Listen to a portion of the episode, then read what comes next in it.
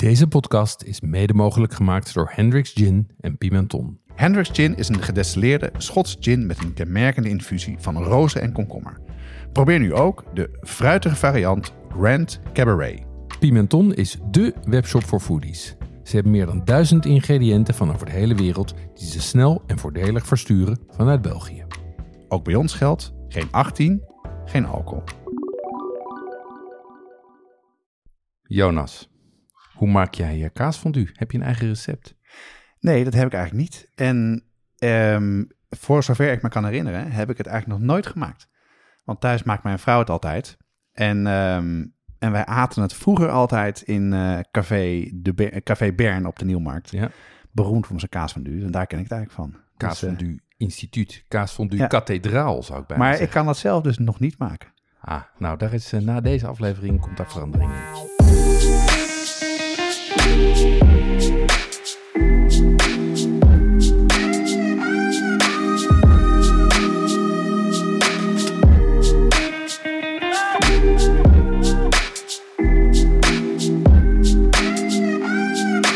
Deze aflevering gaat over kaasfondue. En dat wordt vandaag een andere uitzending dan je van ons gewend bent, want we maken de podcast samen met Joppe en Lieve, makers van de podcast Kaas. En omdat deze podcast ook via de Kaaspodcast feed wordt gedistribueerd, leek het ons goed als wij onszelf even voorstellen. En als gastheer zal ik het spits afbuiten. Ik ben Jeroen Doucet, de ene host van Watschap de podcast. Tijdens mijn studie heb ik professioneel gekookt in een goed restaurant. Toen kwam ik erachter dat ik beter kan kletsen over eten dan productie draaien. Is toch waar. Nou, dat herkenbaar, hè? Ja. Ik kan wel goed koken, hoor. Dat weet ik wel. Mijn favoriete keuken is de Nikkei keuken. En als ik thuis werk, bak ik zuurdesem. En in het dagelijks leven ben ik directeur strategie bij een bedrijf in interactieve media. Ik woon in een zelfgebouwd huis op IJburg. En ik heb een vrouw en 3 kinderen. Ik ben een andere host. Ik ben Jonas Nouwen. Ik kook al sinds mijn 12e. Dat moest ik van mijn moeder toen, 1 keer per week. En de laatste jaren heb ik een soft spot ontwikkeld voor de Japanse keuken. En die is alleen maar sterker geworden toen we daar naartoe op reis gegaan zijn. Door een beetje de podcast speur ik vanaf augustus de bossen af op zoek naar eetbare paddenstoelen. En ik ben in het dagelijks leven eigenaar van een media- en marketingadviesbureau. En ik help bedrijven met een online strategie. Ik ben een geboren getogen Amsterdammer, ben getrouwd en heb een zoon. Voor de luisteraars van de Kaaspodcast. Watschap de podcast is een 2-wekelijks culinaire podcast voor thuiskoks en lekkere bekken. Elke aflevering praten wij onze culinaire avonturen en er staat 1 onderwerp centraal. En nu gaan wij over naar onze gasten. Heren, nou, welkom. Gasten, medepresentatoren. Ja, co-host. Mag ik eerst? Ga je gang. Ja, ik moet wel eerst een disclaimer praten, want we doen nu wel... Ik ben professioneel podcastmaker in het leven. En daar gaat altijd zo'n grapje rond op het internet van... Wat noem je een gesprek van 4 witte mannen? Een podcast. Ja. Dus we maken het nu helemaal waar door dat niet inclusief te doen.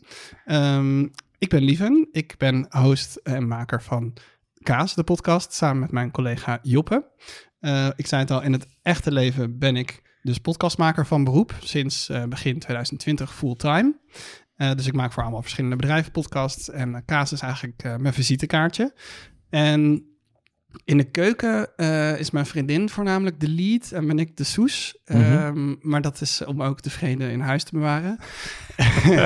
En zij is gewoon veel beter in koken. En ja, ik maak graag dingen zelf. Dus limonade, ik ben echt een koffiesnop. Mayonaise vind ik ook leuk om zelf te maken, maar daar komen we nog wel op, geloof ik. En kaas maak ik samen met Joppe en die zit naast mij. Yes, ik ben de co-host van de Crossover podcast, maar vooral de co-host van Kaas de podcast. Een auditief luisteravontuur dat Lieve en ik zijn begonnen na onze gedeelde ervaring bij een van de betere kaasboeren van de hoofdstad van het land. Ik heb ontzettend veel geleerd over kaas, werkende al daar. En toen Lieve op een gegeven moment naar mij toe kwam met de vraag... Joppe, lijkt het je leuk om een podcast te maken over kaas? Was mijn tegenvraag, wanneer beginnen we? En voor ik het wist, zaten we in de auto op weg naar kaasboeren... in Uithoeken in het noorden en in de Rijpwetering... plekken waar je naartoe moet roeien, door de modder moet waden... en waar je overvallen wordt door loeiende kalfjes... terwijl je probeert je zin af te maken. En na elke dag opnemen heeft Lieve aan mij gevraagd... Joppe, heb jij een leuke dag. In het dagelijks leven ben ik docent op de UvA. En zie ik deze sidegig als een reden voor culinaire avontuurtjes. Nou, het is superleuk dat we bij jullie te gast mochten zijn. En ja, en wij bij jullie. Hey, en wat is de insteek van de Kaaspodcast? Wij zijn hierover nog in conclaaf, maar in principe is het idee dat wij meerdere seizoenen maken. Het eerste seizoen is er nu. En wat wij daar doen, is dat we je als luisteraar meenemen aan de hand door kaas. In alle verschijningsvormen. En we gaan in het eerste seizoen dan verschillende families langs. We proeven, we spreken met makers en met culinair experts. En het leuke is, je kunt vanaf nu meeproeven. Ja, daar komen we aan het einde van de aflevering nog op. Maar het basisidee is eigenlijk, als je denkt, alle klanten die wij ooit hebben gehad in de winkel, die zeiden allemaal van, ja, ik weet niet zoveel van kaas. Nou, voor die mensen is de Kaaspodcast, want dan kan je dus leren over kaas.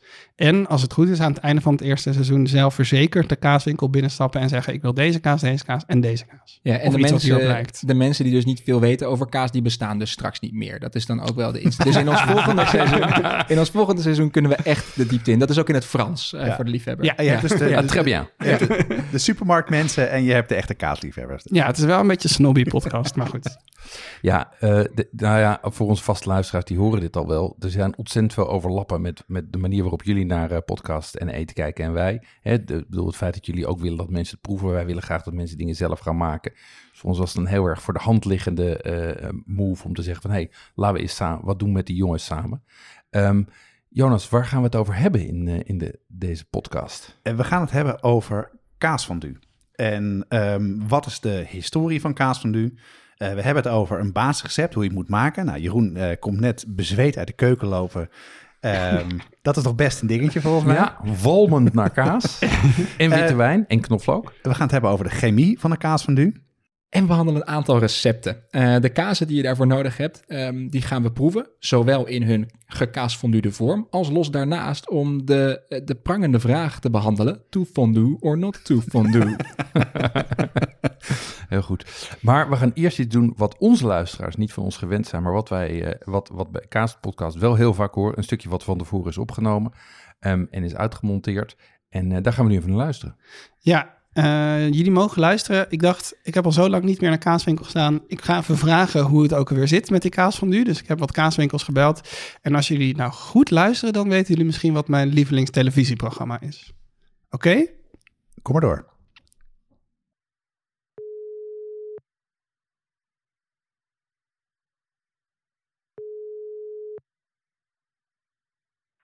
Hi, Bart, goedemorgen.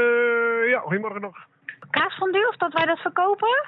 Klaar of vers geraspt? Kant-en-klaar of vers geraspt? Wat zijn niet van die pakjes, zeg maar, wat we doen? Alles wat verpakt is, vertrouw ze niet. Met die houdbaarheidsdatum erop, zeker bij de supermarkten, dat het draait om geld en niet voor passie en aandacht voor een product. Er is altijd één klassieke, en dan heb je zelfs een klassieke van een Zwitserse en een klassieke van een Franse. De meeste mensen die houden zich toch wel aan de basis en dan nog een extra kaasje eraan toevoegen, zeg maar. Over het algemeen Emmentaler, Gruyère, Appenzeller. Emmentaler en Gruyère. Waarom die kazen erin zitten? De smeltcapaciteit. Omdat Emmentaler is zoet en Gruyère is pittig. Als je ze samen doet, dan hou je een evenwichtige mooie smaak. En ze smelten heel makkelijk. Maar je kan ook wat ouder gaan en dan ga je bijvoorbeeld naar Franse kazen toe. En dan ga je bijvoorbeeld voor een Comté, dat is een beetje nootachtig, of de Beaufort. Het is maar eigenlijk net wat mensen lekker vinden. Soms dan komen mensen met een hele eigen recept. Dat is ook nog wel eens leuk. Dat kan altijd, want dan kan je in de winkel gewoon kiezen welke je had gewend. En daar zou je een klein stukje blauwe kaas bij kunnen doen om wat hartiger te maken. Meestal half-half. Om en om, ja. Ja, als je een pittigere kaasfondue maakt, dan doe je zeg maar de twee basiskaasjes doe je 80%. En het pittigere kaasje doe je 20%. Je kunt ook een Hollandse variant. Dan kan je bijvoorbeeld lekker gatenkaas met een oude kaas. Eigenlijk kun je het zo gek maken als je zelf wil. In principe kan het wel, maar het wordt wel afgeraden. Wijn of bier of bouillon. Ja, kan ook met bouillon, absoluut. Ja, moet sowieso. Witte droge wijn, dat is de basis. Anders smelt de kaas niet zomaar. Kan ook met melk. Kan ook met appelsap. kan met alles eigenlijk.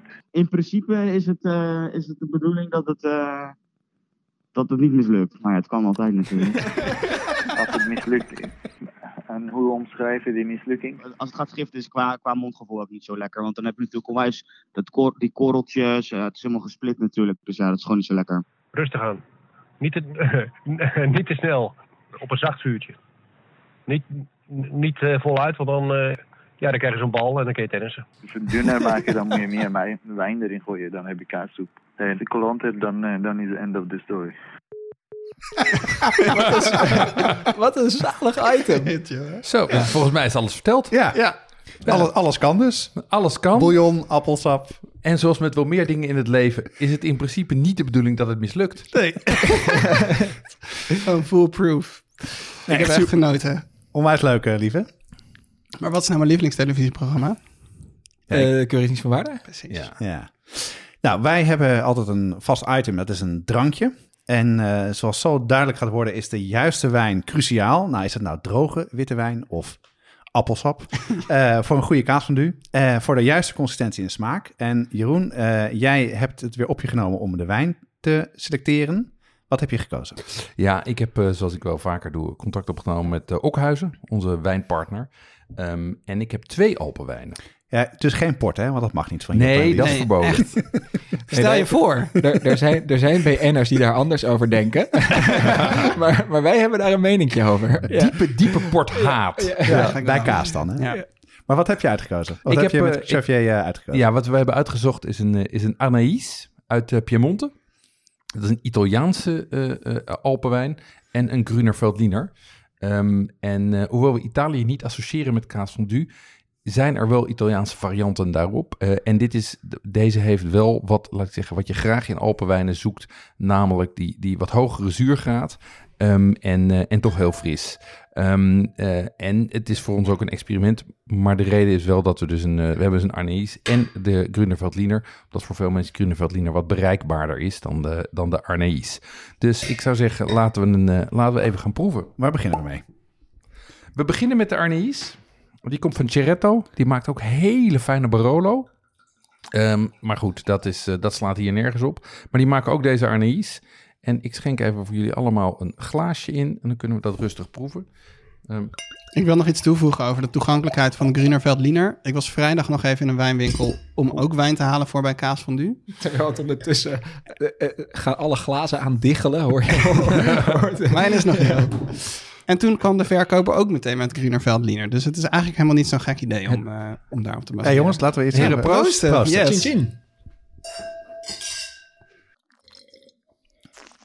Die is lekker, zeg. Dan ben ik eigenlijk wel benieuwd wat onze gasten proeven. Beetje een bubbeltje ergens. Ja, hij parelt ook. Hij parelt, maar bijna een beetje alsof je aan zo'n batterijtje dat eigenlijk al leeg is likt. Dus het is niet echt niet lekker. Het is niet echt belletjes, maar het is meer een soort van. En een schopje, klein stroomstootje. Heel aangenaam zuur met een lichte ziltigheid. Ja. En een beetje dat qua structuur een beetje dat laagje dat je soms hebt met perzik. Ik weet niet of jullie daar iets mee kunnen. Mm-hmm. Dat zit er overigens qua smaak niet echt in, maar en mineralig. Ja, heel mineralig. Strak droog. Ja. Ik vind hem erg lekker. Zometeen als we het kaasfondue gaan eten, schenk ik ook wat bij uit de Grüner Veltliner. Maar laten we deze nu even laten staan. Ik vind wel dat de fles ziet er heel goedkoop uit, eigenlijk. Maar ik zie een eco of een biologisch keurmerk erop. Dus de schijn bedriegt, wat dat betreft. Ja, en ik denk ook niet dat die goedkoop is. Ik ken het huis Ceretto en dat valt niet in de categorie goedkoop. Ja, maar dus dat betekent, Jeroen, bij kaasfondue drink je dus wijn, witte wijn. Ja... En nee. Dat hangt er vanaf wat het leidend principe is. Vanuit smaak vinden wij dat lekkers. Maar als je kijkt wat beter is voor de spijsvertering, is het advies anders. En als je goed kijkt, als je goed zoekt, dan kom je erachter dat de British Medical Journal... die hebben in hun serieuze nummer, of in hun kerstnummer, altijd een serieus onderwerp, maar wat wel food gerelateerd is. En een aantal jaren geleden ging dat over kaasfondue. Wat drinkt men bij kaasfondue? Ik ben heel benieuwd. En daar werd tegenover elkaar gezet witte wijn en thee. Oh ja, ik heb het wel eens gehoord als ik met mensen ging kaas van nu. Dat je moet thee drinken. Want dan, anders krijg je, dan kan je tennissen. Precies, ja. Anders krijg je de bal. Ja, ja. Ja. Precies. En het interessante is, dit hebben ze dus helemaal wetenschappelijk getest. Dus 20 proefpersonen, die kregen kaasfondue. En de ene helft kreeg witte wijn en de andere helft kreeg thee. En vervolgens hebben ze gekeken zowel naar wat de beleving was... als wat de, volgens mij, productie van maagzuur was. Dat hebben ze keurig met een gemeten met wat je uitademt. Want daarin schijn je dat te kunnen zien. En bovendien hebben ze een, hoe noem je dat? Een sonde, een sonar. Een ding door je strot. Een echo, ja. Pret-echo. Ja, een pret-echo. Ja. Dit is echt een pret-echo, ja. En daaruit kwam inderdaad dat thee is het beste. Witte wijn kan ook wel. Wat je echt niet moet doen, is een glaasje schnaps erna drinken. Ja. Maar was dit... Want hier ben ik, dit fascineert mij mateloos. Want ik heb dat artikel wel doorgeplozen. Ik heb het niet helemaal bekeken. Ik vind dus de verdeling in subjectieve spijsvertering... en daadwerkelijke spijsvertering waanzinnig interessant. En die schnaps, zit het dan vooral in de daadwerkelijke spijsvertering... of in het subjectieve gevoel?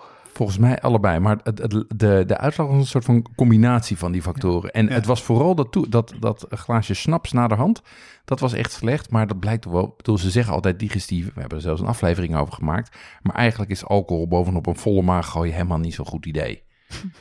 Maar wat denken jullie heren? Thee of wijn?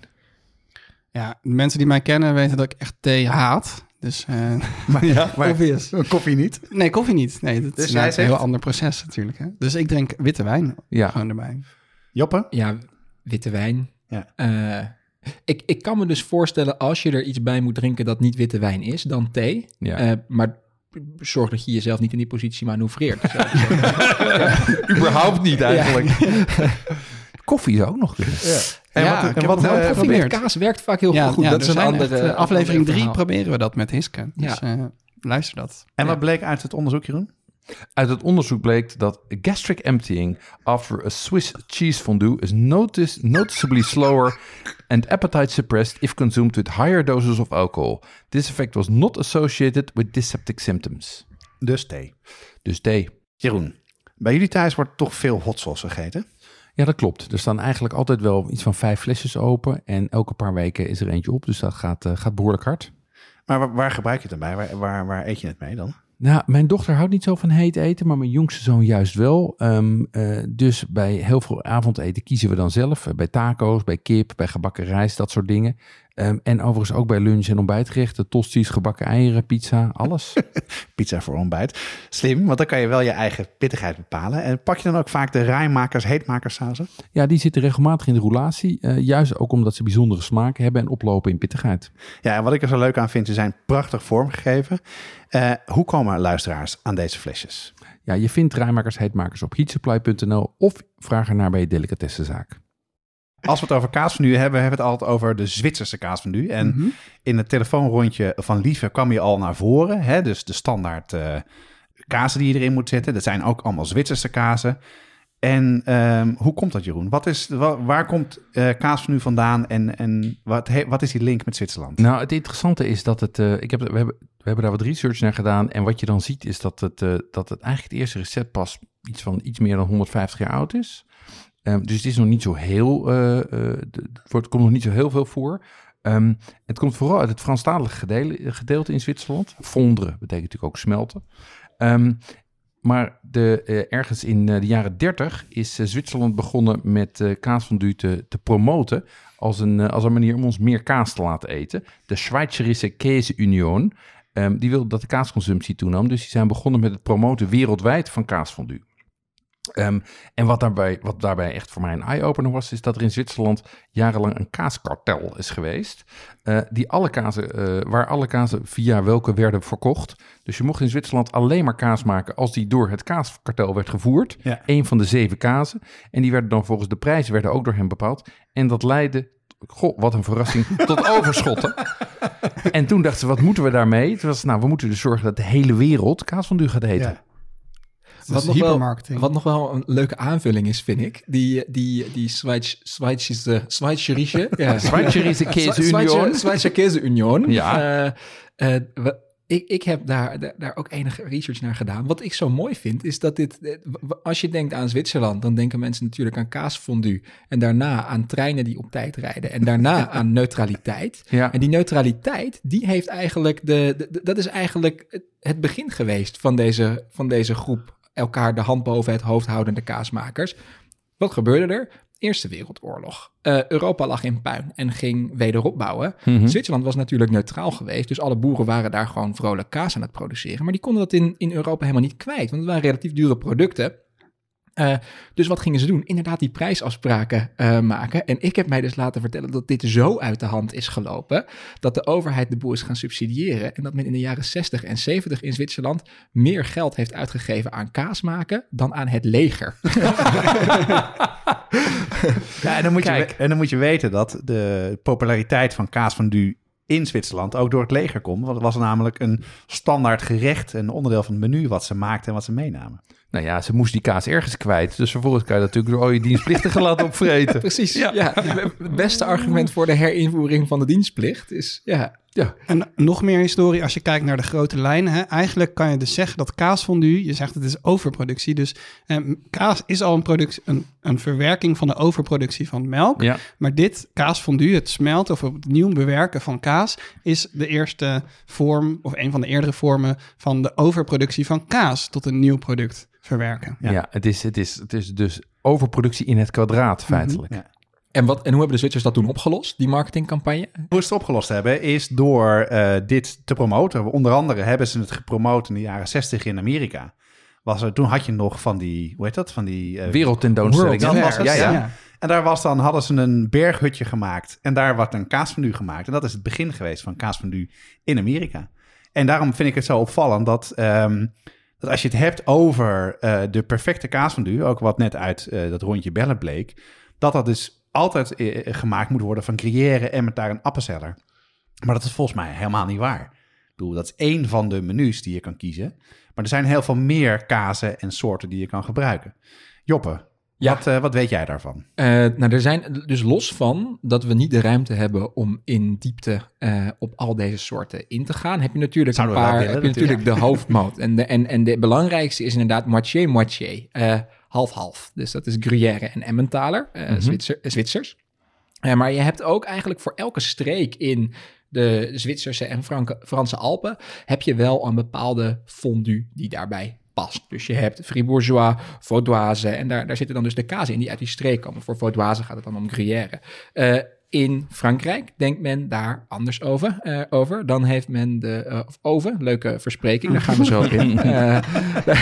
Belangrijk is natuurlijk de Savoyarde. Dat is uit de Savoie, dus daarin stopt men...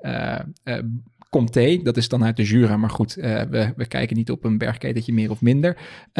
Beaufort, uiteraard. En Tom de Savoie. Ook ontzettend leuk is uit de Auvergne. En dat is dus een van de weinige fondues waar altijd blauwe kaas doorheen hoort. Dus daar stop je Saint-Nectaire in, Cantal. Mm-hmm. Of als je het hebt, Salers, maar dat is een beetje zonde. Daarover later meer. En Fourme-d'Ambert. Over gesproken. Je kunt natuurlijk ook een Mont d'Or in de oven schuiven. Ja, dat is de makkelijkste kaasfondue. Precies, dat is als je date wel wil impressen, maar je geen zin hebt om naar kaas walmend. Of je vrouw. Ja, precies. Ja. Als je lui bent. Maar dat als je gewoon lui bent, ja. Of het slechte time is. Als die date, als je nog niet precies weet wanneer er wordt gegeten of er wordt gegeten, dan zet je hem gewoon in de oven en dan is het rustig wachten tot hij eruit komt. Tot je kunt tennissen. Ja. Ja, voor de mensen die dat niet weten, dat is een zachte kaas die in een houten, zeg je dat? Houten bakje zit, wat je opensnijdt en waar je een knoflookje in doet. En dan kan je iets van wijn in doen. En die schuif je in de oven en dat is goed voor met z'n tweeën. Hè? Dus je hebt meerdere maten, maar je hebt in principe 450 en 750 gram. Als je die van 750 gram met z'n tweeën gaat eten, dan... Ben je een buffel. Ja. Dat is voor hem. Ja. Voor hem en voor haar. Dan wordt het een gezellige date. Ja. En overigens is hierbij natuurlijk wel... En ik weet niet of ik nu voor mijn beurt praat, maar het is natuurlijk wel heel belangrijk dat je daarover nadenkt. De kaas wordt gesmolten en je noemde al de knoflook erbij. Ja. Willen we alle kaas wel zomaar smelten?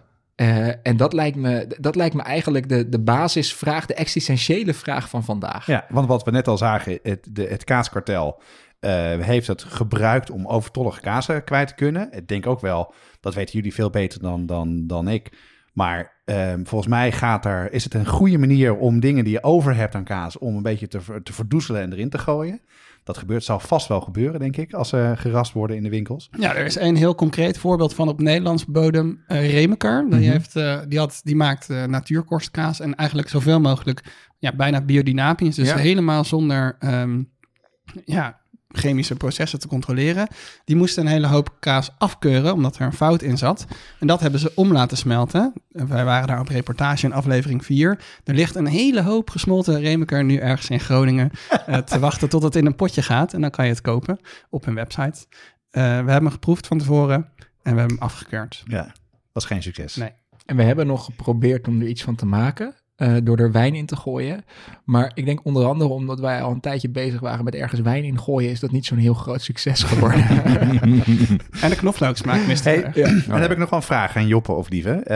Het zijn allemaal bergketens waar deze vandaan komen. Wat heeft dat dan mee te maken met die kazen? Dat is een leuke vraag.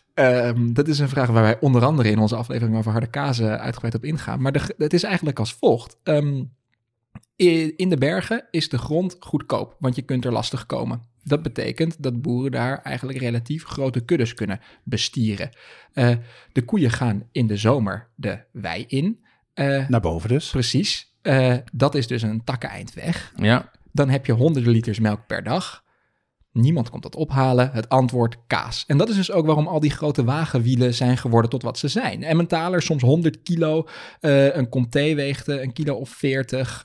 Al die kazen zijn zo ontzettend groot, omdat je dan gewoon één massieve brok hebt die je aan het eind van het jaar, die rijp boven rustig, grote stukken kaas rijpen rustig, kun je aan het eind van de zomer rustig naar beneden tillen en kun je het stukje voor stukje verkopen. Ja, dus gewoon een duwtje en een rolt die zo naar beneden. Ja, voor Appenzeller hebben ze zelfs rugzakjes. Oh ja?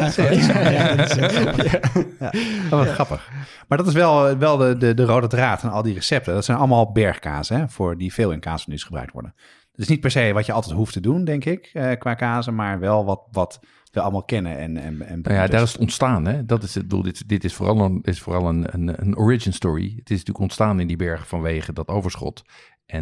Maar je kan natuurlijk nu inmiddels elke kaas doorheen gooien. In principe. Maar misschien is het goed om eens even naar het basisrecept te gaan. Ja, er is eigenlijk heel veel discussie over dat recept. Hè? Ik belde al met 5 winkels. Nou, dan kreeg je 5 verschillende recepten. Nou, ze waren het heel erg eens, toch? Ja, dat je in principe de basis wel, maar je had dan weer... Ja, dat je dan niet, dat het niet lukt. Maar iedereen had dan weer een andere verhouding en andere tips. Inderdaad, welke eerst moest en dan anders. Maar laten we even kijken gewoon naar de... Ja, wat is het basisrecept als je kaasfondue gaat maken? Jonas, ging jij dat uitleggen? Dat ging jij uitleggen. Dat ging ik zeker uitleggen. Ik heb verschillende recepten vergeleken. En wat daar eigenlijk opvalt, is dat de recepten eigenlijk vrij simpel zijn. En vrijwel allemaal hetzelfde, behalve met de samenstelling van kaas.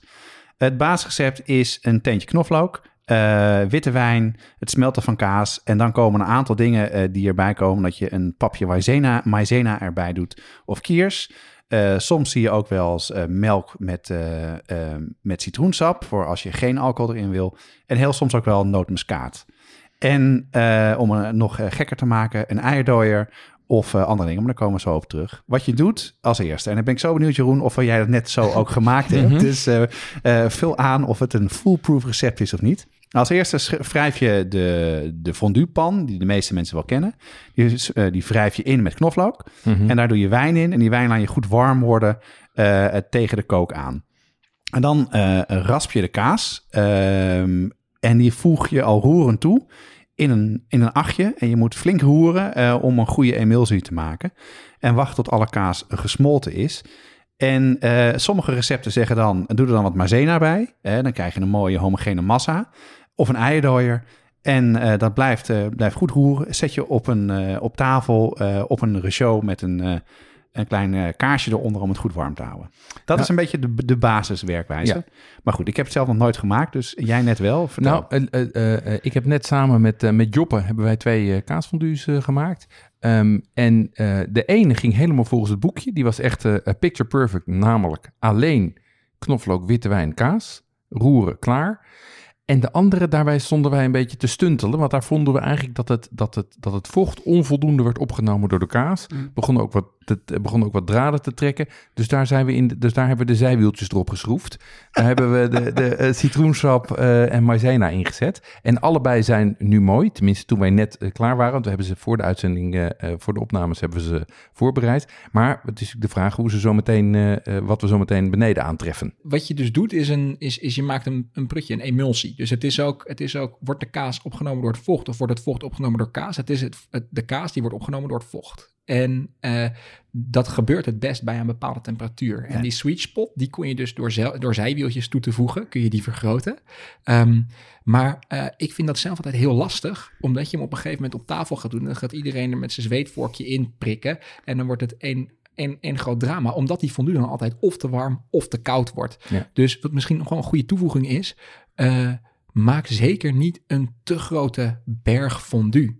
Want met het pitje dat je op de tafel zet, krijg je dat nooit door de hele fondue heen op de juiste temperatuur om het inderdaad in die gebonden staat te houden. Ja, dat is een goeie. Dus 2 pannen in plaats van 1 hele grote pan. Liever met veel mensen. Zeker, ja. Ja. En hier kunnen we het ook terugbrengen naar de basis van de basis. Of ik noemde net al mayonaise. Want eigenlijk, als je het goed beschouwt, en je noemde allebei net al het woord emulsie. Ja. Je moet het eigenlijk zien als een soort van mayonaise. En als je mayonaise maakt, dan ben je dus 2 stoffen aan het mengen die in principe niet goed met elkaar mengen.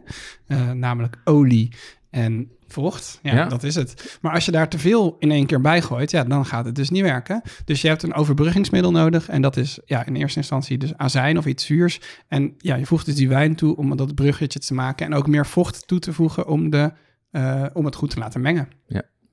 Ja, kijk, we zijn er eens even echt de diepte in gegaan. Ja, want ik ben geen geesteswetenschapper, hè? Ik ben ook geen viroloog. Dit is de basiskennis. Wij niet. Nee, maar precies, wij niet. Nee, we hebben een van onze leden van onze brigade, Esther Heijnenbach, die is scheikundige. Die hebben wij voor de opname benaderd en gezegd, goh, kan jij ons eens even uitleggen wat er nou precies gebeurt in de emulsie? Hoe zorg je ervoor dat dat goed blijft? En Jonas, jij hebt een kaasfondue college van haar gehad daarna, toch? Ja, zeker. En nu gaat dus natuurlijk blijken wat mijn cijfer gaat worden. Want ik ga natuurlijk wat zij mij verteld heeft herhalen. Nee, wat heel leuk was. En Esther, ontzettend bedankt voor al je tijd en werk die je ingestopt hebt. En ook de uitleg aan mij. In kaas zit caseïne. Dat is een groep van eiwitten. En die vormen micellen. En in die micellen, daar zit calcium in. En het is belangrijk het is heel erg theoretisch, maar het is belangrijk om te begrijpen chemisch wat er gebeurt. In die soort van structuur die erin zit, in die cellen, daar zit het vet opgeslagen. En die caseïne-eiwitten, die worden bij elkaar gehouden doordat ze via calcium een verbinding aangaan, dat er calciumbruggen zijn. En als er geen caseïne zou zijn, dan zou het vooral heel erg vettig worden, een hele grote vetklont worden. En dat is ook wat er in je maag gebeurt. Als het heel erg geschift is en heel veel vet uitkomt, dat in je maag voelt heel vervelend. Dat heeft daar heel erg mee te maken. Tennissen, ja. Dus aan de ene kant een bal, maar aan de andere kant heb je dus heel veel vet. En dat is die vet wat erop drijft in je maag, dat gaat niet lekker. Nou, waar het om gaat, is je wil die caseïne-eiwitten, die wil je manipuleren. Daar wil je wat mee doen, zodat je, zoals Lieve net zei, een emulsie kan maken. En dat doe je op een bepaalde manier. En waarom is die caseïne dan van belang als je kaas smelt voor kaasfondue?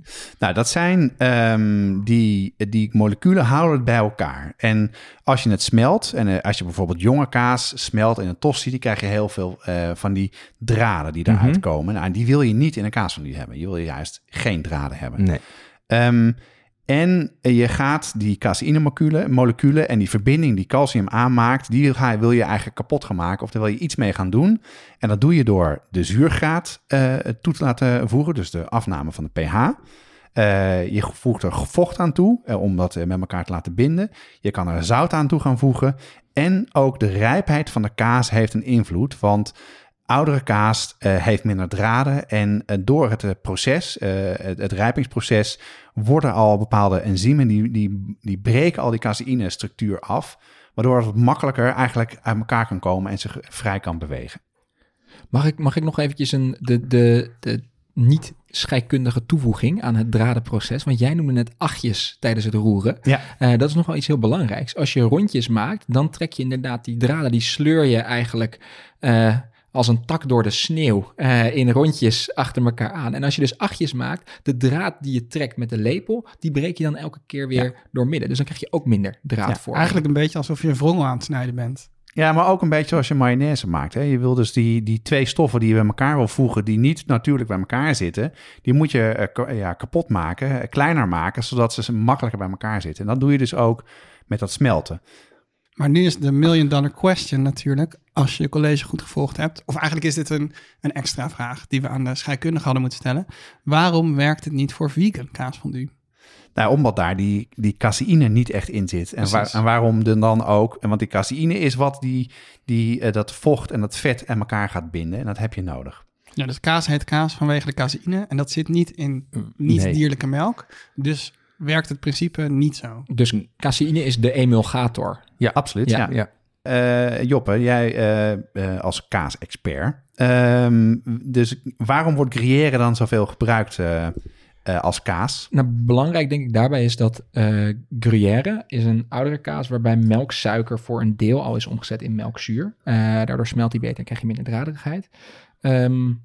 Toegeven, als je dus jongere Gruyère gebruikt, is dat dus ook niet zo. Veel mensen, het is dus ook een valkuil die je voor moet zijn als je gaat freewheelen met het kaasfondue maken. Je wil dus een kaas die in eerste instantie zo min mogelijk lijkt op kaasfondue. Een harde kaas wil je juist smelten, want die smelt beter. Die maakt minder draden. Denk maar aan bijvoorbeeld mozzarella tegenover oude kaas op een broodje uit de oven. Weet je? Die draderigheid, dat is wat je wil voorkomen. En Gruyère is daar extra uitzonderlijk geschikt voor. Verder is Gruyère heeft een relatief hoog vetgehalte, relatief hoog zoutgehalte. Ook dat helpt heel sterk bij het smelten en het voorkomen van draadvorming. Verder nog belangrijk bij het voorkomen van draadvorming is natuurlijk iets anders. En dat gaat over het vocht dat je erin stopt. Ja, want vocht is belangrijk en daar gebruik je wijn voor. En dat heeft ook echt wel een belangrijke reden. Want dat in de research die we vooraf hadden gedaan, was het nou, moet je droge wijn, zure wijn doen. En Esther die zei nee, je gebruikt de wijn voornamelijk vanwege het zuurgehalte.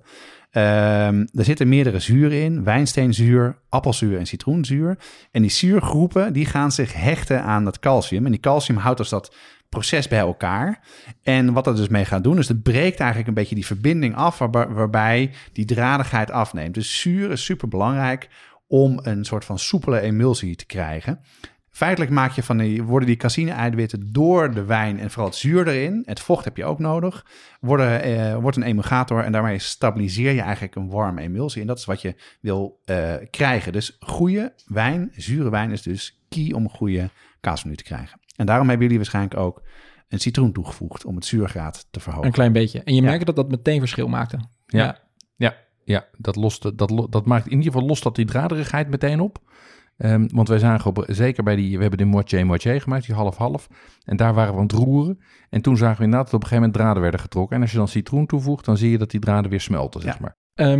Als je dan dus kaasfondue gaat maken, is het niet men nemen wijn, men nemen kaas, knal het bij elkaar wat er gebeurt. Maar je moet natuurlijk raspen. Of in Frankrijk snijdt men, heb ik mij laten vertellen. Ja. Heel minutieus. Waarom is dat raspen nou belangrijk? Ja, nou dat is dus de hardcore, echt de helden in Zwitserland. Dat lees je ook wel ergens. Die doen het dus zonder raspen. Maar raspen is heel erg belangrijk, omdat je wilt de kaas, die wil je zoveel mogelijk in contact brengen met de hitte. Dus hoe meer in het rasp, hoe beter dat dus die hitte er doorheen kan gaan en dat het dus goed opwarmt. En je kan het ook vergelijken met suiker bijvoorbeeld. Als je kristalsuiker smelt, gaat het heel snel. Maar als je grote brokken kandijsuiker smelt, duurt het vrij lang. En eigenlijk is dat precies hetzelfde. Dus je moet, als die ook mislukt of als hij koud wordt, dan moet je eigenlijk die bal weer gaan raspen. Om hem weer opnieuw te gaan smelten. Er zit natuurlijk al wijn en vocht in, dus of dat helemaal goed gaat, dat weet ik niet. Maar raspen is dus heel erg belangrijk. En maakt het dan ook uit hoe fijn je raspen? Vraag ik me nu even af. Nou, ik denk het dus wel. Maar is fijne raspen dan dus makkelijker? Dat zou je bijna zeggen, toch? Als je heel fijn raspt, dan wordt het vaak ook weer meer een klont, is precies mijn ervaring. Ja. Dat je zo'n soort sneeuwbal daarvan kunt maken. Ja. Dus je wil juist een beetje grove vlokken. Er is een sweet spot. Ja. Ja. Je moet goed contact maken met de hitte. En dan gaf ik mensen in de winkel ook altijd de tip. Want iedereen vroeg altijd, hoe mislukt het niet? Zei ik, ja, sowieso roeren. Maar je kan ook dus maïzena toevoegen. En dat stabiliseert de boel. Maar hoe werkt dat dan chemisch? Nou, dat heb ik aan Esther gevraagd. En wat het dus doet, is dat het is zetmeel. En die zetmeel die gaat het vocht meer aan zich binden en vasthouden. En dan staan eigenlijk een soort ketens, lange ketens van glucose. En die trekken het water graag aan. En die caseïne, die maakt weer een verbinding met water en het vet. En daardoor geven ze eigenlijk misschien een vlot. Misschien zeg ik het helemaal verkeerd, Esther. Maar een vlot om zich aan vast te houden. En dat maakt het een stuk makkelijker om te doen. En dat is ook wat je ook wel ziet, is dat mensen een eierdooi toevoegen. Ja. Eigenlijk een beetje hetzelfde als mayonaise maken. Ja, dat stabiliseert. Maar dat zijn allemaal, valt dat onder de categorie zijwieltjes. Ja. Want als het goed gaat en je blijft dus zowel qua zuurgraad als qua temperatuur in die sweet spot zitten, dan zou je het alleen met kaas en wijn moeten kunnen doen. Ja, en dan denk ik dat vooral het controleren van de temperatuur, het raspen en de zuurgraad heel belangrijk zijn. Dus een citroentje bij de hand hebben, denk ik dat belangrijker is. Maar goed, het kan natuurlijk altijd mislukken, zoals we hoorden. Maar daar zijn oplossingen voor. En die hebben wij in de voorbereiding, noemden wij die de nucleaire optie. Ja. En vertel ons over de hek. Ja, we lazen dus dat je dus bijvoorbeeld lavash kiri kan toevoegen. Die kennen we denk ik allemaal wel. Of andere smeltkazen. En ik dacht, nou, dat moet een grap zijn. Dat is niet waar. En Esther zei, nee, dat is absoluut wel waar, want er zitten smeltzouten in. Zoals natriumsulfaat zit daarin. En wat dat doet, dat snelzout, de negatieve delen, die hebben een aantal functies. Ze trekken ook weer water aan. Maar ze verbinden zich ook met calcium. En als je met die calcium verbindt, net zoals het zuur, dan worden eigenlijk die vezels, die caseïne-netwerkvezels, aan elkaar getrokken. En ze hechten zich ook nog aan de eiwitten zelf. En dus net zoals zuur, verzwakken ze eigenlijk het netwerk wat er traditioneel in kaas zit. En wordt het wat vloeibaarder en wat beter. Dus de nucleaire optie, zoals Joppe hem ooit noemde, ik zou naast een klein citroentje ook wat lavash kiri erbij houden. Precies. Wat iedereen mislukt het nooit. Wat je naast je zakflaconnetje altijd bij je hebt. Zeker. een kubusje lavash kiri. Wat ook nog wel eens wordt genoemd is baksoda. En dat vind ik nu vreemd, want we hebben het veel gehad over de zuren. En baksoda is juist basis. Ja, dat is het tegenovergestelde van zuren. Dat snap ik niet. Nee, dat snapte Esther ook niet. En er werd wel vaak gezegd dat je dat doet om bijvoorbeeld het volle gevoel in je maag weg te halen. Nou, we weten nu, drink thee en drink geen wijn. Het zorgt er ook voor, ook al is het dus tegenovergestelde van zuur, dat er hydroxide-ionen ontstaan. En door het toevoegen van baksoda. En die hebben ook een effect op die caseïne-eiwitten. En die maken hem ook dus losser. Dus op een of andere manier, chemisch gebeurt er ook nog zoiets. Dus iets nieuws. Maar ja. Is het niet ook een beetje dat mensen gewoon dat kaas fondue een van die vele ongrijpbare heilige gralen is? Zo'n fondue die perfect kleeft aan je broodje, maar geen draden trekt, en dat ze dan maar uit pure wanhoop op een gegeven moment de baksoda erbij pakken? Ja, dat kan natuurlijk best. Hè? Ja. Er zit natuurlijk veel lore om dit soort dingen. Want op zich is het goed om te weten waarom het chemisch sens maakt. Maar mij lijkt de bottom line, wat voor fondue je ook maakt, neem je tijd, goed roeren, goed raspen. Ja. En als ik het Esther als advies gaf, zei van ja, als je dan dingen toe gaat voegen, voeg dan kaas toe. En geen zetmeel en geen baking soda, wat ook gekke smaak meegeeft. Dus ja. Esther, super bedankt voor deze college. Ik hoop dat ik geslaagd ben. En, goed heren, ik heb het wel even gehad met het scheikunde les. Er staan hier bordjes voor ons, keurig op 1,5 meter afstand, met daarop in totaal 6 kazen. Die kazen hebben jullie meegenomen.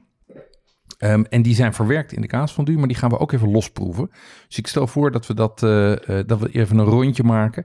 En aan de hand van de kaasfondues die we willen maken, even proeven wat we hier hebben liggen. We hebben hier ongesmolten kaas, hè? Ja. Welke moeten we eigenlijk eerst proeven? Ja, en waarom doen we dit, jongens? Want jullie zeiden van, we gaan dit doen.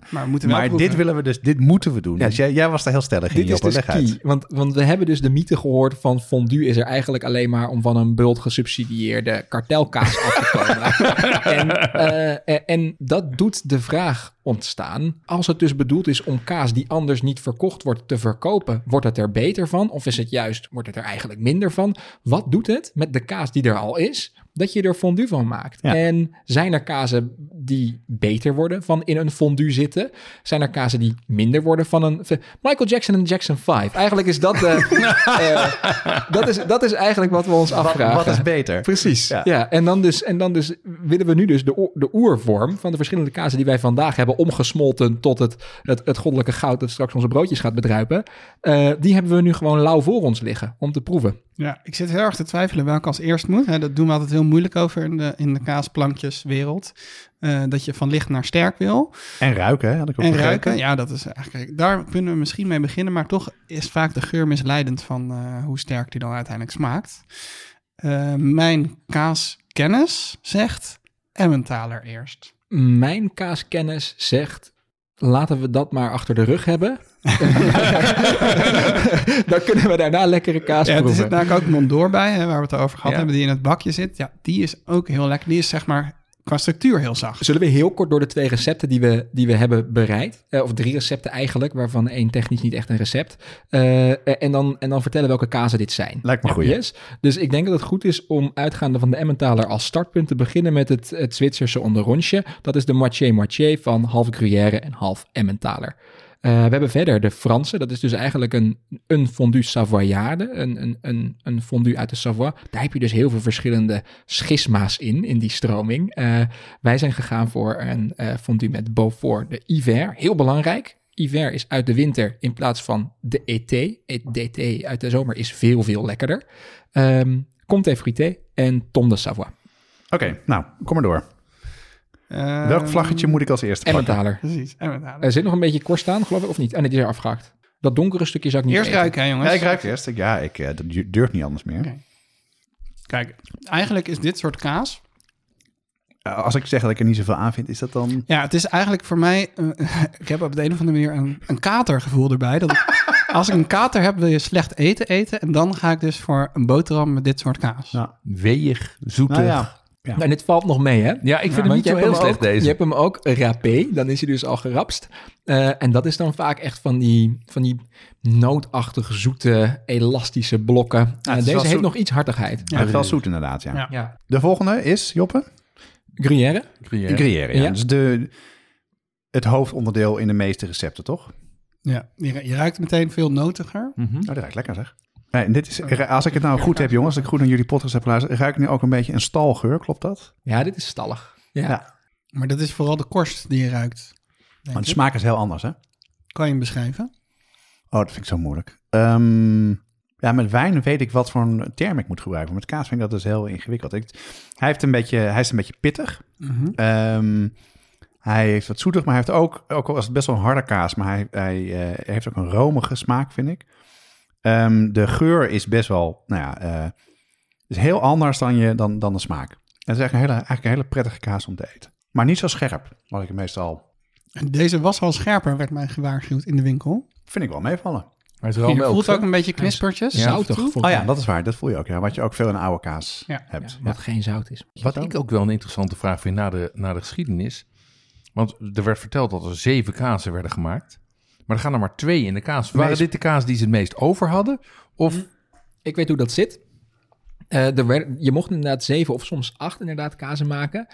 In principe Emmentaler en Gruyère mocht eigenlijk iedereen. Een deel van de boeren mocht spriens maken met een B. Dat is een soort Zwitserse parmezaan. Hoewel je dat in Zwitserland nog Italië zo hardop mag zeggen. En dan waren er een heleboel kleinere kazen. Maar daarvoor moest je allerlei vergunningen hebben. En daar moest je jaren en jaren op wachten. En de juiste mensen kennen. Dus... De grootste kazen, die zitten natuurlijk in die fondue. Ja. En dan ook half-half. Dus eerlijk gedeeld. Het precies, is wat dat betreft neutraal. Volledig uitgepolderd. Ja. Oké, nu gaan we naar Frankrijk, denk ik, toch? Ja. Dit is de Franse. En dan doen we eerst de Tom. Ja. Joppe, jij hebt altijd zo'n mooi verhaal over heuvels bij de Tom. Nee. Niet? Nee. Elke heuvel heeft een eigen Tom. Oh ja, wel. Ja. Tom de Savoie is eigenlijk een beetje... mensen denken dat Tom de Savoie 1 kaas is, maar dat slaat eigenlijk nergens op. Want Tom betekent in principe gewoon een klein rond kaasje. En hoe die boer dat verder maakt, mag hij zelf weten. Wordt wel bijna altijd gemaakt van afgeroomde melk. Dat merk je ook al in de structuur. En was daarom van oudsher ook iets wat de boer zelf at nadat hij de boter had verkocht. Arme luisvoedsel eigenlijk. Ja. Werd dus ook in een grot gelegd om te rijpen. Daarom vaak zo'n rustieke, karbonkelige korst. Die dus wel zorgt voor heel veel smaak. Een croûte naturel, een natuurkorst. Ja. Maar als je de korst niet ruikt, maar alleen de kaas, dan krijg ik een beetje een paddenstoelengeur. Mm-hmm. Ja. Maar eigenlijk is dat zit het eigenlijk toch wel stiekem op de korst. Want dat is wit. Nou. En dat zijn de schimmels. En een bittertje heeft hij. Maar hij is heel romig. Dus heel lekker is. Ja. En nu later begint hij wat pittiger te worden, merk ik. In het begin niet. Maar... een beetje achter in de keel. Ja. Ik vind dit heel lekker. Lekker. De Savoie. Ja. Dit wil ik nog wel niet gesmolten eten. Eindelijk. Gruyère ook trouwens hoor, maar de Emmentaler niet. Ja, deze is nu dus ook lekker, omdat het dikke kans dat het eind lente afgelopen jaar is gemaakt. Als die beesten net buiten staan, alles staat in bloei. Hij is nu 3/4 jaar oud ongeveer. Dan is dit soort kaas gewoon lekker. Zonde om te smelten. Grapje. En wat zit er nog meer in het Franse? Nou, dan hebben we dus de Beaufort. Joppe zei het net al, je hebt dus de zomer en de winter. En in de winter dan staan de koeien dus op stal en dan eten ze eigenlijk hooi. Of gedroogd gras, omdat dat er niet is in de winter, want er ligt overal sneeuw. En daarom is de smaak minder intens. En het is dus, Joppe zei het al, heiligschennis om de zomervariant in de kaasfondue te gooien.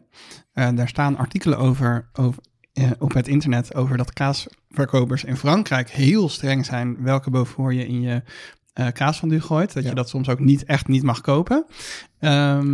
Dat is dan in Parijs, hè? Daar zijn ze sowieso al gek. En ja, het is echt een megawiel. Dat moet je echt voorstellen als een soort tractorwiel. Het is ook heel leuk om door te snijden als je in een kaaswinkel werkt. En de geur zou ik... Ja, dit is dus mijn associatie met kaasfondue. Ah, ja. Maar dat komt omdat ik heel veel van deze kaas heb geraspt voor de kaasfondue bij de kaaswinkel. Maar ik heb hier ook echt wel een beetje zweetvoetengeur. Dat is korst. De korst wordt ingesmeerd met een soort zoutig prutje. En dat zorgt voor bacteriegroei. En die bacteriën vind je ook in gedragen sportschoenen. Dus het is... dat wordt steeds lekkerder. Aflevering 3. Maar wat ik hier grappig aan vind... de smaak is echt ook romig. Mm-hmm. Veel minder hard. Met de harde kaas is dat je denkt dat die heel hard is. Deze is veel pittiger. De beide kaas die we net hebben gehad van de Franse versie is veel pittiger dan dan de Zwitserse kazen. En hij heeft umami. Dat merk ik. Dat is het, na een minuut of na een seconde of 20 gaan ineens die sluizen open. En dit is dus nog niet eens de zomerversie. Ja, en de Beaufort is echt... zomer Beaufort is toch... wat misschien nog wel een leuk... Hebben we tijd voor een en passantje dat niet hoeft opgenomen te worden... maar dat ik toch leuk vind te vertellen? Tuurlijk, dat kan wel, hè? Beaufort wordt gemaakt van 2 rassen koeien. Abondance en Tarine. Mm-hmm. Uit de Tarentaise vallei. En... Abondance iets minder, maar vooral die Tarine, die kunnen echt tot vet hoog. Die kunnen ook heel goed klimmen en klauteren. Die staan dus ook echt in rotsachtige weiden, waar dus het niet die glooie Alpenweiden die zo zijn volgelopen door een riviertje, maar echt de hoge stukken. Daar kunnen ze komen, omdat ze hele korte pootjes hebben. En het zwaartepunt dus heel laag ligt. Die poten staan ook heel ver uit elkaar. En die kunnen dus echt zo een beetje naar boven klauteren. En die vind je dus ook op de raarste plekken. En dat is natuurlijk een van de belangrijke... dat ze altijd zo'n bel hebben, zodat je ze weet te vinden als ze zijn. Bent. En dat is dus natuurlijk in Zwitserland om Milka chocolade te verkopen. Maar die Tarinko die is echt gebouwd voor de streek. Net als in Nederland, Holsteiners, wat die nodig hebben, hoge poten. Zodat die uiers zo ver mogelijk van de drassige bodem vandaan zijn, anders krijg je infecties. Dus hoe de koe eruit ziet, is vaak een direct gevolg van de eis van de omgeving waar die koe staat. Grappig zeg. Oké, dan in de aflevering van mij hoor. En dan hebben we nog een, want hier gaan 3 kaas in. En welke proeven we nu? De koning van de kaas. Le Roi. Nou, dit is toch Comté, toch? Dit is Comté, ja. Comté komt dan uit de Jura. Het wordt gemaakt alleen in de zomer. Daar is dus dezelfde reden voor als bij de Beaufort. Het is alleen in de zomer de moeite waard, want alleen dan staan de koeien ver weg en is de melk het lekkerst. Het is gemaakt van doorgaans de melk van Montbéliard koeien, rijk, nootachtig, ietsjes prikkelend van smaak, bijna fondantachtig, zanderige structuur. Lekker zeg. En dit is ook een kaas, als je iemand hebt die zegt ik hou niet van kaas, probeer deze maar eens te voeren aan die persoon en kijk wat hij dan zegt. Waarschijnlijk vindt hij dit wel lekker. Ja, maar ik vind het dus... wat mij zo opvalt van het lauwproeven, zoals Joppe zei, is dat ik zou die Zwitserse en die Gruyère misschien een beetje... Nou, dat zou ik links laten liggen. Maar deze Franse zou ik gewoon in niet gesmolten toestand graag opeten. Ja, allemaal de schuld van het kartel. Ja. Ja. Ja, maar zeker deze Comté is heerlijk. Ja. Ik heb ook zelfs nog een beetje geroosterde hazelnoot smaak. Ja. Ja, en iets floraals, ook heel duidelijk. Ja. Echt bloemetjes. Lekker, om het bruggetje te maken van de zomer naar de winter... dan hebben we meteen de laatste fondue die geen recept is. In de melk die in de winter uit dezelfde koeien komt als... waar in de zomer Comté van wordt gemaakt, maak je van diezelfde melk niet Comté, maar Vacherin Mont d'Or. En dat is een kaas, romig, smeuig, loperig, een klein kaasje in dus een sparre houten ring. De bast van de spar, onderbast wordt daarvoor gebruikt. Dat geeft een beetje een harsige smaak. Die korst die moet je dus ook vooral proberen te eten totdat het houtig wordt. En daar zie je dat het niet het voedsel is dat die koe eet, dat zorgt voor de rijke smaak, maar juist de rijping. En dat kan omdat deze kaas wordt gemaakt in de winter, als die koeien toch op stal staan en de boer toch dicht bij de markt is. Dan kun je dus een zachte kaas maken die niet lang goed blijft. Ja. En deze kun je dus ook integraal in de oven knallen en dan heb je instant fondue. Foolproof. Ja. En dit is eigenlijk gewoon, hier heb je geen hek voor nodig. Nee. Die schuif je gewoon erin, dat kan bijna niet mislukken. Ja, de enige fout die je kan maken, die ik dus een keer heb gedaan, is tijdens een date ook die sparren houten bast proberen te eten. Ah. Ik dacht, dit hoort erbij. Maak je indruk. Ja. Ja. Jij wilde je van je mannelijke kant laten zien. Ik werkte pas net bij Kev. Toen gingen we dit eten. Het smaakte op zich een beetje naar rode wijn. Maar het was wel erg taai. Dus ik heb maar een paar hapjes gegeten. Nou, je kan nog een andere fout maken. Die heb ik wel eens gemaakt. Is dat je het te lang in de oven laat. En dan gaat het fikken op een gegeven moment. Oh, nice. Dat het op een gegeven moment te ver gaat aanbranden. Maar dit is echt overheerlijk. Nou, ik had een groot stuk, korst erin. Ik heb wel een beetje het gevoel dat ik nu een soort van dennenbadschuim zit. En we moeten nog 3 kaasmoeders zo. Dus dat wordt wat. Ja, ik vind het van deze kaas... Ik weet dat het eigenlijk niet mag. Echt goed, als je dus Mont d'Or in de oven schuift... mensen, doe dan niet de allerbeste. Want dat is... Sorry, nu word ik zo'n Parijse kaasboer, geloof ik. Maar deze verkopen ze ook bij vele supermarkten. Maar die verkopen hem gewoon niet, hè? Die Parijse kaasboer. Die zegt... Die zegt ik zie wat jij van plan bent, mannetje. Jij wil dit in de oven schuiven? Nee. En dat deze kan je prima bij de supermarkt ook kopen. En dan in de oven gaan. Dus dat is wel een goede tip voor... De enige kaas die je daar mag kopen, ja. Dus volgens mij is het hoogste tijd om de kaasfondue het in gesmolten vorm te gaan proeven. Dus laten we kijken hoe de emulsie er nu uitziet. En gewoon op zijn Zwitsers lekker gaan prikken in de gesmolten kaas. Wij pakken hem er even bij. Voor jou. Mag ik dat dan eens even het? Ja, dus Joppe en Jeroen kwamen naar boven rennen met 4 pannen. Ja. En we proeven de Zwitserse en de Franse. En Jeroen, jij hebt ook een andere wijn voor je neus staan. Ja, maar ik stel voor dat we eerst even gaan proeven. Gaan we doen. Want dus we gaan als eerste... We beginnen met deze. Dit is de Zwitserse. Mm-hmm. Dat is het blauwe pannetje voor jullie. Mm-hmm. Wauw, hij ziet er echt goed uit. En... Dat is mooi van structuur, is die hoor. Lekker romig. Onmiskenbaar, die Zwitserse. Je ruikt de Emmentaler. Ik moet nog heel erg lang een draad toch nog opdraaien. Ja, en wij merkten nu ook weer, want we hebben deze natuurlijk even voorbereid. Die zijn warm gehouden. Het is echt een prinses op de ert. Op de berg. Ja, want maar die ideale, laat ik zeggen, die veilige zone, zowel qua zuur als qua temperatuur, die is echt vrij smal. Ja. Vandaar dat ik jullie nu dus ook zit op te jagen om te eten. Want we staan hij ruikt ook een beetje zuurder. Kan dat? Wat ik heel grappig vind is... we hebben net dus de kazen lauw geproefd. Dus dit is de kaas met Gruyère en Emmentaler. Dus half om half. Mm-hmm. Hij is heel zoet. Dat vind ik zo opvallend. Hij is zoveel zoeter dan de kazen zelf. En de wijn die erbij is... Ik vermoed dat het een zure wijn is. Ja, want dit is dezelfde wijn die erdoor zit. Ja, daar is natuurlijk ook altijd heel erg veel discussie over. Moet je nou die wijn drinken die je erin doet? We gaan dat nu testen. Of niet? Ja, wij zijn wel erg van... If it grows together, it goes together. Dat ken ik. En dat vind ik dus... Nou ja, nu is Oostenrijk en Zwitserland natuurlijk al heel lang niet meer één land. Ik denk wel dat deze... Nou, dit is wel... Ik heb al stiekem een slokje genomen. Ach. Hij is helemaal niet zoet. Heel lekker. Mineralig. Ook die tintel die Joppe net goed omschreef met de andere wijn. Deze wijn heeft veel minder dat ziltige, dat die Arneis wel had. Ja. Ja. Wat deze denk ik geschikter maakt om bij fondue te drinken. Ik denk dat ik dat ook vind. Heeft dat meer contrast. Kijk, deze coating trouwens. Ja, want dat is natuurlijk de lakmoesproef. Hè? Of je, sommige mensen doen het, wij doen natuurlijk fondue met brood. Ik heb hier met Jeroen een tweetje over gehad aan de telefoon eerder. Je hebt natuurlijk ook mensen die bloemkool of champignonnetjes of iets dergelijks erin doen. Als je echt wil weten of de structuur van je fondue steen goed is... Een cherry tomaatje, als je dat erin steekt en dat gewoon een enkele millimeters dikke laag kan voorzien, dan is je fondue perfect. Maar als je het chocola aan het maken bent. Ja. Maar ik vind het heel, heel erg opvallend dat je ze dus net niet gesmolten hebt geproefd en nu. Ik vind het compleet verschillend, maar ik vind het wel onwijs lekker. Ja. Maar ik begrijp ook heel goed waarom alle kaaswinkels zeiden, ja, mensen willen hem soms wat pittiger. Absoluut. Dit is gewoon, hier kan je mee ontbijten. Middle of the road is dit. Precies. Ja. Zullen we de volgende proeven? Mm-hmm. Zeker. Dat is dus de Franse. Het zijn 3 kaas die daar doorheen zitten. Ja. Heeft ook een iets andere kleur. Uh-oh. Die is al wat meer tosti kaas geworden. Ja. Ik pak hem over. Het grappige was dat deze eigenlijk meteen qua consistentie goed was.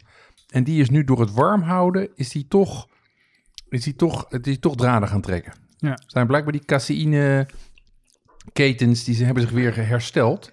Dat hebben we nog geprobeerd te remmen met een beetje citroensap erbij. Maar uiteindelijk gaat dat toch ook de smaak beïnvloeden. Dus. Maar ik moet wel zeggen, jongens, deze is echt goddelijk. Het smaakt wel meer naar knoflook, vind ik, hoor. Kan dat? De tweede. Maar daar is de knoflook later ingegaan. Ah, heb je hier een reden voor? Ja, vergeetachtigheid. Maar je hebt genoeg recepten waarvan je gewoon de knoflook door een knoflookperser doorheen doet, hoor. Ja. Het is niet dat je nou per se de beste resultaat krijgt als je de pan ermee insmeert. Nee, maar wat je hier dus meer proeft is meer rauwe knoflook, zeg maar. En minder... Dus dat is ook nog iets waar je mee kan spelen. Op welk moment gooi je de knoflook erdoor? Maar ik moet wel zeggen, als ik zou moeten kiezen tussen wat een winnaar is, is het echt by far de Frans. Ja, nou, voor mij ook. En dat is dus omdat hij pittiger is. En smaakvoller en minder zoet, dieper. Wat je eigenlijk al een beetje proeft door de kaas te proeven. Gelaagder, ja. Weet je, als iedereen nou zeggen, nou, het moet Gruyère, Emmentaler en Appenzeller. Ik zou dat niet doen. Ik zou deze proberen. Ik neig ook naar de Savoyarde. En hier komt weer die umami. Dat is mijn stokpaardje. Wat ik merk bij die tweede is dat ik denk, bij die eerste bedoel ik, dit is iets lekkers om te eten. Bij die tweede denk ik, had die pan maar geen bodem. En dat komt ook natuurlijk door die umami, dat je gewoon, je wil meer. En je mond schreeuwt om meer, je buik schreeuwt om meer. Ja. Wat ik wel eens een keer op een windsport gegeten heb, in Frankrijk, dat was, ik denk, dit soort... kaas van duur, maar er waren dan gedroogd eekhoornsbrood doorheen gedaan. Oh my god. En dat maakt het ook wel lekker. En je had het in het begin, Jeroen, ook over Italië. Ja. En daar heb je ook recepten waar morieën ze doorheen gaan. En nice. Maar dat maakt natuurlijk, het verbloemt natuurlijk heel erg de smaken van de kaas. Dus ja, daar zou je niet hele dure kaas doorheen doen, maar... En nu le question de jambon. Van welke kaas was het zonde en welke kaas is er beter van geworden? Nou, ik zou eerlijk zeggen dat... Toen ik de Zwitserse kaas proefde, dacht ik, nou, dat hoef ik niet. Maar de kaas van nu vind ik wel lekker. Ja. Dus daar denk ik dat de kaas zelf proeven minder was, maar in gesmolten vorm beter. De Franse vind ik net zo lekker als de kazen. Maar misschien moet je ze dan, omdat het best wel pittig is. Ik weet niet of het door alle kazen komt, of door de knoflook, of door één soort kaas. De pittigheid overheerst wel. Dus misschien dat je daar ook een... 2 kazen genoeg hebt. Ik ga helemaal met je mee. Ik vind die Zwitserse kazen vond ik niet zo heel interessant. En hier in de kaasfondue vind ik ze lekker. Ik vind die Franse als kaasfondue veel lekkerder. Ik vond die kazen ook veel lekkerder. Ik merk wel, ik eet ze nu side by side, dat die Franse, ik weet niet of ik die door ga eten. Nee, dat had ik ook. Want op een gegeven moment begint dat wel match te worden. Dan krijg je ook dat rauwmelkse en die zouten en dan wordt het wel... Dan wordt het werken, zeg maar. Dan krijg je behoefte om er wat anders in te dopen dan een stukje brood. Snap ik. Heeft dat niet ook een beetje te maken met dat die Franse qua structuur misschien iets minder goed is gelukt? Maar misschien qua of je het wil dooreten, bedoel je? Ja, precies. Ja, dat weet ik niet. Maar hij is gewoon intenser. Smaaktechnisch inderdaad ook. Dat je inderdaad denkt, nou, nu zou iets fris, bloemkool of... Ja. Maar dat heb je er vaak bij, hè? Dus ook als je naar de recepten kijkt, dan is het niet alleen maar... Dat je er vaak ook een zuurtje bij eet. En dan kan ik me dus nu heel erg goed voorstellen. Ja, cornichons. Ja, radijsjes. Ja, maar ook lekker, groene salade met een mosterdvinaigrette. Ja, en brood vult natuurlijk gewoon. Hè? Dus het brood maakt je eigenlijk hoofdzakelijk vol. Dus daarom is dat wel een goede hack. Ik heb net ook nog even de 3 lauwe kazen tegelijkertijd geproefd. Mm-hmm. Iets eigenlijk wat je natuurlijk niet mag doen. Dat proeft alsof je een soort van Skittles alle soorten door elkaar eet. Dus het is niet veel soeps. Dus dan ga ik nu terug naar de fondue. Ja, ik denk dat ik ei en zonnebloemolie en mosterd los van elkaar op zich ook lekker vind. Maar het mengsel voegt toch wel wat toe. Maar wij nou even eerst een hapje nemen en dan doorgeven. Nou, Jeroen komt met de laatste. Mooi ook in een bakje dat ervoor gemaakt lijkt. Ja, die past goed, hè? Ja. Dit is de Mont d'Or. Totaal anders dit, hè? Totaal anders. Ik neem nog 1 dingetje. Dan zet ik hem bij de heren neer. Ja, maar wacht even, wat heb je hiermee gedaan? Want het heeft dus een andere bereidingswijze dan de gewone. Ja, misschien is het goed als Joppe dat even vertelt. Dan schuif ik hem even door naar jullie. Oké. Men nemen een oven, voeg naar smaak Mont d'Or toe, zet hem op 180 graden en wacht 25 minuten. Dus een grote of een kleine Mont d'Or, ik zou zeggen van niet. Een grote of een kleine Mont d'Or doe je ongeveer 25 minuten op 180 graden, lieve. Wat zou jij doen? Ja, zoiets. Ja, je moet gewoon heel goed letten op de korstvorming. Mm-hmm. Dus je kijkt, je zet een timer van 20 minuten en dan kijk je, heb ik al iets wat bubbelt? Want het gaat eerst bubbelen en dan krijg je een beetje donkere korstjes erop. Dat is eigenlijk ook wel het unieke van deze kaasfondue. Ik doe nu air quotes. Is dat het dus zo'n korst heeft. Dat heeft die andere natuurlijk nooit. Omdat Absoluut. Je een hele mooie emulsie aan het maken bent. Ja. Dus dat is een voordeel. Maar wat je natuurlijk wel hebt, is bij de normale kaasfondue, er blijft uiteindelijk altijd een korst over. Dat heeft ook een bepaalde naam die ik nu vergeten ben. Maar dat schijnt ook het summum van de kaasfondue te zijn. Die je er later afschraapt van de bodem. Dat ziet hij hier wat meer bovenop. Ja. Wat ik hier grappig aan vind is, dus dit hebben wij geproefd ook rauw. Mm-hmm. Hier vond ik het rauw, denk ik, lekkerder, als ik eerlijk ben. Bijzonderder. Maar dit is een totaal andere smaakbeleving dan de andere kaasfondue die we gehad hebben. Wat minder zwaar, denk ik. Hij is lichter. Minder umami misschien, maar lichter is het. Ja. Nou ja, en ik denk dat hij wat lager is op zouten. En hij is, omdat hij van zichzelf al smelt, is hij nu ook nog wat vloeibaarder. Maar ik vind hem qua diepte en qua complexiteit niet te vergelijken met die Savoiarden. Dat komt omdat het letterlijk minder complex is. Ja. Er zit maar 1 kaas in. Ja, ik vind hem ook qua diepte en complexiteit niet te vergelijken met deze kaas in lauwe vorm. Nee. Want ik vind dat er blijft weinig, het is lekker, minder, maar er blijft weinig van overeind. Eens. Het is zonde. Dit is heel erg zonde. Behalve dus als het een supermarkt variant is. Hè? Nou ja, en wat natuurlijk wel zo is, het is wel een hele makkelijke, snelle hack. Ik bedoel, je komt op vrijdagavond om 6 uur thuis, je zet de oven aan, je gooit dat ding erin en een kwartiertje later zit je op kaasfondue. Ja. En, je hoeft geen achtjes te draaien. Je hoeft geen zijwieltjes erop te schroeven. Geen lavasserie als hek ernaast te hebben. En jullie hebben hem dus nu heel naakt gemaakt. Ik heb het dus vrijdag ook heel naakt gemaakt. Wel wijn, ja, dat is belangrijk. Dus, maar ik heb toch knoflook toegevoegd. Omdat dat als je hem lang genoeg gaart, dan krijg je natuurlijk ook een soort van cadeautje in je kaasfondue. En vaak rozemarijn of een ander soort kruid. Toch nog om het een beetje spice te geven. Grappig. Dat sluit ook aan bij dat harsachtige. Ja. Goed. Even resumerend. We hebben in eerste instantie 3 soorten kaasfondues gemaakt. Een Zwitserse, waarvan we eigenlijk unaniem tot de conclusie kwamen. Die was gemaakt van Emmentaler, die we niet interessant vonden. En de Gruyère, die wel lekker was. Daarvan zijn wij het volgens mij er wel over eens dat eigenlijk de kaasfondue lekkerder is dan de onderliggende kazen. Vervolgens komen we bij de Savoyarde. Die bestaat uit Beaufort d'hiver. En stokslagen voor iedereen die het probeert te maken met Beaufort d'été. Heel goed. Comté fruité en een Tom de Savoie. Waarbij we de onderliggende kazen al ontzettend lekker vonden. En we vinden eigenlijk de fondue Savoyarde iets minder lekker. Maar omdat die kazen al zo ontzettend lekkerder waren, is de fondue Savoyarde toch lekkerder dan de Zwitserse moitié-moitié. Ja. Om het simpel te houden. Ja, toch? Dus het som en het delen. Ja, dat, ja okay. Precies. Ja, je komt op iets hogers uit, maar met de som der delen is iets... Daar dan weer het gemiddelde. Is iets jammerlijks gebeurd. Ja. Ja. Ja. En de Mont d'Or vinden we eigenlijk gewoon hartstikke zonde. Maar we snappen het wel als je daarvoor convenience met een supermarkt kaas naar grijpt. Maar eigenlijk zit dit een beetje in de hoek van de triple crème. Het is toch een beetje shaming als je... Ja, ik word hier heel boos aangekeken. Lieve en mijn wenkbrauwen gingen echt door het dak. Wat zeg je? Manoeuvreer mijn gezicht naar mijn handpalm.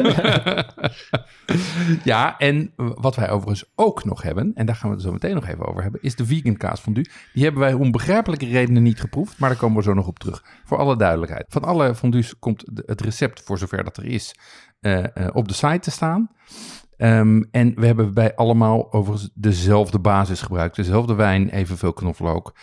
En hier en daar wel wat zijwieltjes ingezet. Maar als je ze goed had gemaakt en meteen had opgegeten... was dat niet nodig geweest.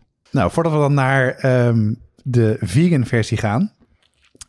nog wat gear en tips. Zijn er nog dingen waar je echt over... die we nog niet benoemd hebben... die handig zijn om mee te geven? Nou, ik denk, kijk, de belangrijkste tip... die kunnen de luisteraars niet zien, maar die zien wij wel. En dat is zorg voor voldoende warmhoudcapaciteit. Want we hebben hier op zielige vaccinelichtjes... grote potten kaasfondue staan... En die zijn inmiddels volledig gestold. Ja, dat ziet er niet uit. Dus zorg voor een goede brander. En eigenlijk helpt dan natuurlijk ook een kaasfonduepan... die volume heeft en massa... Want die houdt die warmte langer vast en die verdeelt dat ook gelijkmatiger. Ik denk dat dat belangrijk is. Ja, verder, die kakelon die je natuurlijk hebt, die hebben we hier ook staan. Dat is zo'n aardewerken schaal die geëmailleerd is. Of die geglazuurd is.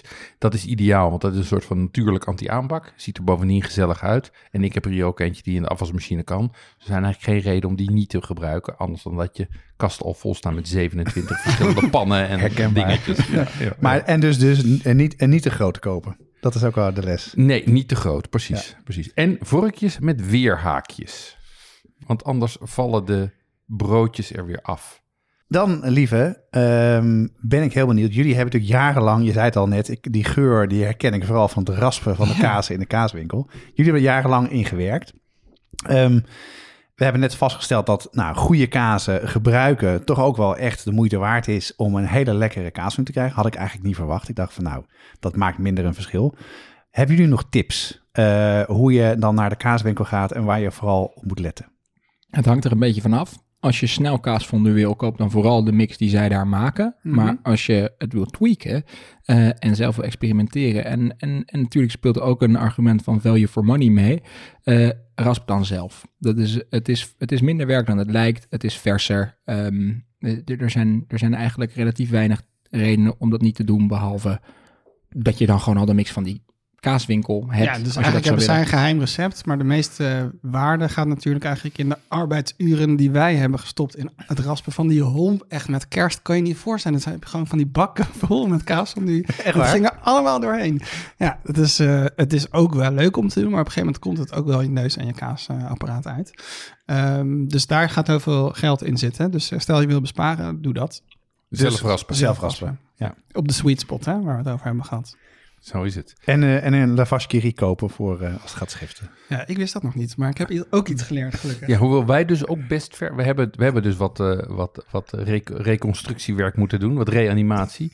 En daar kwamen we best ver met gewoon maizena en citroen. Dat zit er dus ook. Dus eigenlijk allemaal op hand hebben, zit er uiteindelijk doorheen. Ja. Wat ik graag wil doen, is met echt slechte kaas een fondue expres laten mislukken... en er dan een lavashkiri in gooien om te kijken of het weer wat wordt. Een soort Frankenstein-fondue. Ja. Laat vooral weten hoe wat gelukt is. Ja. En mensen vroegen dus ook heel veel over blauwe kaas. Dat is misschien nog een tip. Ja. Doe een zachte blauwe kaas erin. Want dat smelt makkelijker met de rest. En pas nadat je fondue eigenlijk goed hebt, dan hem toevoegen. Anders wordt het lastiger. En waarom zou je een blauwe kaas toevoegen? Wat is daar... Nou, dat heeft een element van twee gangen. En dat is wel leuk. Fondue ben je op een gegeven moment klaar mee. Want het is in principe ook gewoon een heleboel warme kaas. Als je dan denkt, ik kan wel een stapje meer. Of je hebt een leuke fles rood staan waar je denkt, nou laten we daar eens aan beginnen. Wat je dan dus kunt doen, is een stukje blauw. Overigens dus ook geen rok voor, maar ga een stapje lager. Door de fondue heen gooien. Terwijl die gewoon in de kakkelon vredig staat te pruttelen. En dan roer je dat er doorheen. Dat heeft als effect, als hij niet te koud is, dat het weer een beetje bindt. Want hij gaat ongetwijfeld een klein beetje schiften. En je hebt gewoon een nieuwe fondue met nieuwe smaak. En een nieuwe fles wijn. Ja. Exact. Dat nog. Ja. En de laatste tip is voor het ultieme omelet de dag erna. Gooi er gewoon als je klaar bent een ei in. Dat, ja, wel een beetje warm maken, zodat het niet heel raar eruit komt. Maar de volgende dag heb je... Ja, dan heb je waarschijnlijk een kater als je ik bent en dus wijn drinkt. Maar dan heb je wel het omelet du ultime. Maar goed, je hoorde het net over Frankenstein, lieve. We gaan nu naar de vegetarische repertoire. Dan proberen wij de luisteraars gewoon meer gerechten te geven om minder vlees te eten. En ja, met kaasnoe is natuurlijk vegetarisch, behalve als het vegan is. Dus wij gingen nu voor een vegan repertoire. Jeroen, jij hebt dat op je genomen om daar een experiment mee te gaan doen. Vertel daar wat meer over. Ja, toen wij deze podcast aan het voorbereiden waren, kwam ik op de Insta-feed van I Am Sparkle the Unicorn terecht. Nou. Die woont in Zwitserland, is half Nederlands. En zij maakt flavored zout. En ze had dus een recept voor vegan kaasfondue. En vervolgens heb ik een van onze leden van de brigade, namelijk Natasja Roorda, bekend op Instagram als Tasja's Keuken, gevraagd om dat recept eens te maken. Zij zat in Veganuary, dus had zoiets van, nou, dat vind ik wel leuk om te kijken hoe dat gaat. En wat was de resultaat? Nou, ik citeer even uit haar mail. Ze heeft uitgebreid verslag gedaan. Vraag me af wat goed nieuws is. Even een algemene intro in thuis vegan kaasfondue of dauphinoise aardappelen of whatever maken. Het is vaak lekker, maar het blijft geen kaas. Dus het blijft een gevalletje verwachtingsmanagement. Dit recept is lekker, maar proeft net wat gezond. En de verhouding starch en vet kan wat mij betreft iets beter. Iets te veel aardappelpuree vibe naar mijn smaak. En puur esthetisch, het was wat grijs, dus heb ik er een snufje kurkuma doorheen gedaan. Het oog wil ook wat. En dan zegt ze, de nutritional yeast, miso, mosterd, witte wijn en citroensap zorgen voor een gelaagde, hartige umami-smaak. Kortom, het is een lekkere, warmige, hartige, gluey dip, maar het is geen kaas. We zetten het recept op de site en wij noemden het hier net al even off-piste te skiën. Dit is proberen op eigen risico. Het is geen kaasfondue, maar dus wel een lekkere, warme, hartige gloopy dip. Maar het is wel dezelfde ervaring, gezellig aan tafel zitten met z'n allen. En als vegan voor jou belangrijk is, ook eventueel vanwege je gezondheid, dan is het wel een oplossing. En daarmee zijn we er. Dankjewel jongens. Leuk om in jullie podcast gast te zijn en jullie bij ons. En vice versa, dank jullie wel. Leuk om in elkaars podcast. Dat de luisteraar het ook leuk Deze emulsie van twee podcasts. Deze podcast wordt gemaakt door Jonas Nouwen en Jeroen Doucet. En deze keer samen met Joppe Gelderloos en Lieve Heremans van de Kaaspodcast. En hij wordt mede mogelijk gemaakt door de brigade. Donaties zorgen ervoor dat we podcasts kunnen blijven maken. En de volgende brigadeleden hebben ook een bijdrage geleverd. Corianne van Dodewaard-Straathof doet online productie. Esther Heijnenbach deed research naar de chemie van de kaasfondue. En we zullen daar ook nog een blogpost op onze site over publiceren. Dus als het niet te volgen was of ik heb een onvoldoende gekregen, dan staat het daar nog een keer goed. En Natasja Roorda, zoals Jeroen net zei, testte het recept voor de veganistische kaasfondue. En volgens mij gaat ze nog verder mee om aan het recept te tweaken. Ja, ze sleutelt verder. Maar ik denk dat dat wel het volgende Veganuary wordt. Op de geweldige website cheesescience.org vind je een lemma over het chemisch proces van kaasfondue maken met mooie tekeningen erbij. Laat reacties en reviews achter voor zowel Watschap de podcast of de Kaaspodcast. Dat leert andere mensen de podcast vinden en vinden wij... Dat is dus niet waar, hè? Is dat niet waar? Nee, dat weet ik uit al mijn podcastkennis. Het is leuk om de recensies voor te lezen, maar hoger in de ranks komen helpt daar niet bij. Nee, de ranking niet, maar wat wel helpt is het delen met andere mensen. Want hoe meer nieuwe mensen luisteren naar je podcast, hoe hoger je in de charts komt. Nou, laten we dat dan vragen. Stuur deze dus door naar een kaasliefhebber of iemand die van lekker eten en drinken houdt. Kaas de podcast kun je onder andere steunen en je vrienden verrassen door onze prachtige aanzichtkaarten te kopen op onze site www.kaaspodcast.nl en bovendien een nieuwtje, je kunt vanaf nu ook meeproefpakketten kopen waarin je met al onze afleveringen mee kunt proeven. Dit kan online, Ja, je gaat gewoon naar onze website en dan kom je bij de kaaswinkels waar dat kan. Dat is in eerste instantie gewoon bij Café Amsterdam, waar wij groot zijn geworden. Maar als je een tip hebt over, hey, deze kaaswinkel heeft deze kazen ook, bijvoorbeeld in Rotterdam, ik noem een stad, dan kan je dit mailen naar hallo@kaaspodcast.nl. En ik wil ook nog bedanken Daniel van der Poppen voor het lenen van de vierde microfoon. Want dat is toch wel handig dat we die hadden. Kaas, de podcast, werkt ondertussen hard aan het volgende seizoen, waarin we jullie verder en dieper meenemen in de wonderenwereld van zuivel. Wij waren ontzettend dankbaar dat wij hier mochten aanschuiven bij Watschap, de podcast. Ja, luister vooral naar alle afleveringen. En als je nog een podcasttip nodig hebt, heb ik ook nog een podcasttip nieuwsbrief. www.hebjenogeenpodcasttip.nl. En jullie bedankt voor al jullie kennis over kazen. En het was goed om aan bij elkaar aan tafel te zitten en meer te leren over de kaas van nu. Dankjewel en tot de volgende keer. Mooie emotie, jongens. Tot de volgende keer.